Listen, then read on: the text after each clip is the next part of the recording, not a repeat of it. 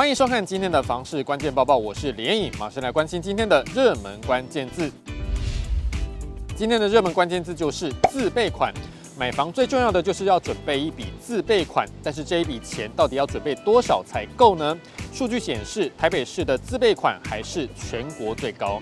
廉政中心去年第三季针对六都加上新竹县市等七大都会区进行调查，发现三十岁到三十五岁的族群，房贷核贷的中位数乘数八成来看，平均房价最贵的还是台北市，达到一千九百五十一点八万元。而且台北市的住宅面积最小，平均三十二点一平。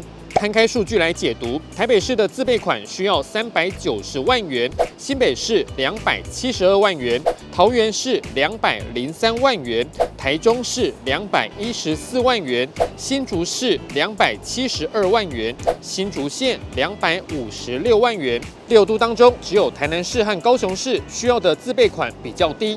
台南市约一百八十二万元，高雄市则约一百八十万元。不过，北部的自备款虽然比较高，但是有些区域房价相对便宜，还是吸引不少小资族。房仲业者统计，去年前三季，双北地区年收六十万元以下的新增房贷数为一万一千八百八十二件。其中新北市的淡水区九百七十一件居冠，新庄区九百五十八件排名第二，第三名是板桥区八百九十二件。另外包括中和区、三重区、林口区、新店区、土城区、汐止区也都有进榜。台北市唯一进榜的是中山区四百零六件，排名第十名。但专家也提醒，买房前还是一定要评估自己的财力，不要垫着脚尖买房。今天的精选新闻，我们来关心哪些区域的房价有在下降呢？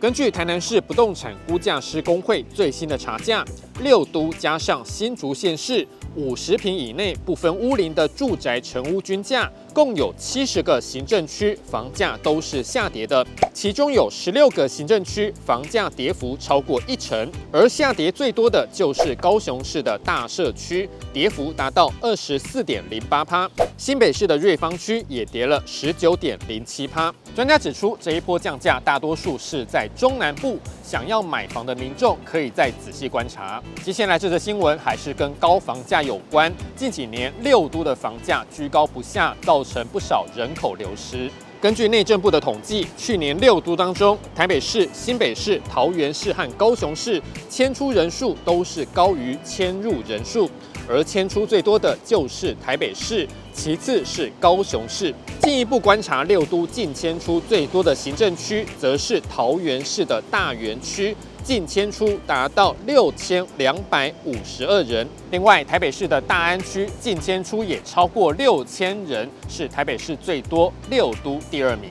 最后这则新闻来看到，最近房价不断在修正，但是你知道要怎么样杀价吗？知名作家吴淡如认为，现在就是买方市场，只要买方出价不要太离谱，就有机会杀价。吴淡如认为，杀价要挑对时间点，也要了解屋主为什么要卖房，所以买房前一定要做好功课，也不要随便透露自己的期望价格，不然很容易被人家看破底线。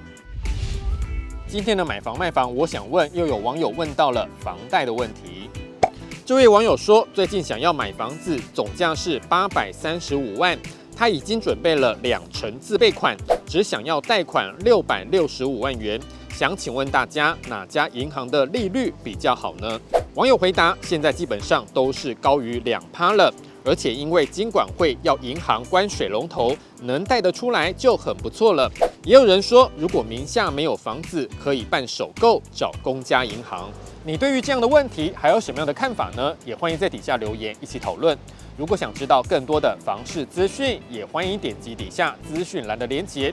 感谢您的收看，我们再会。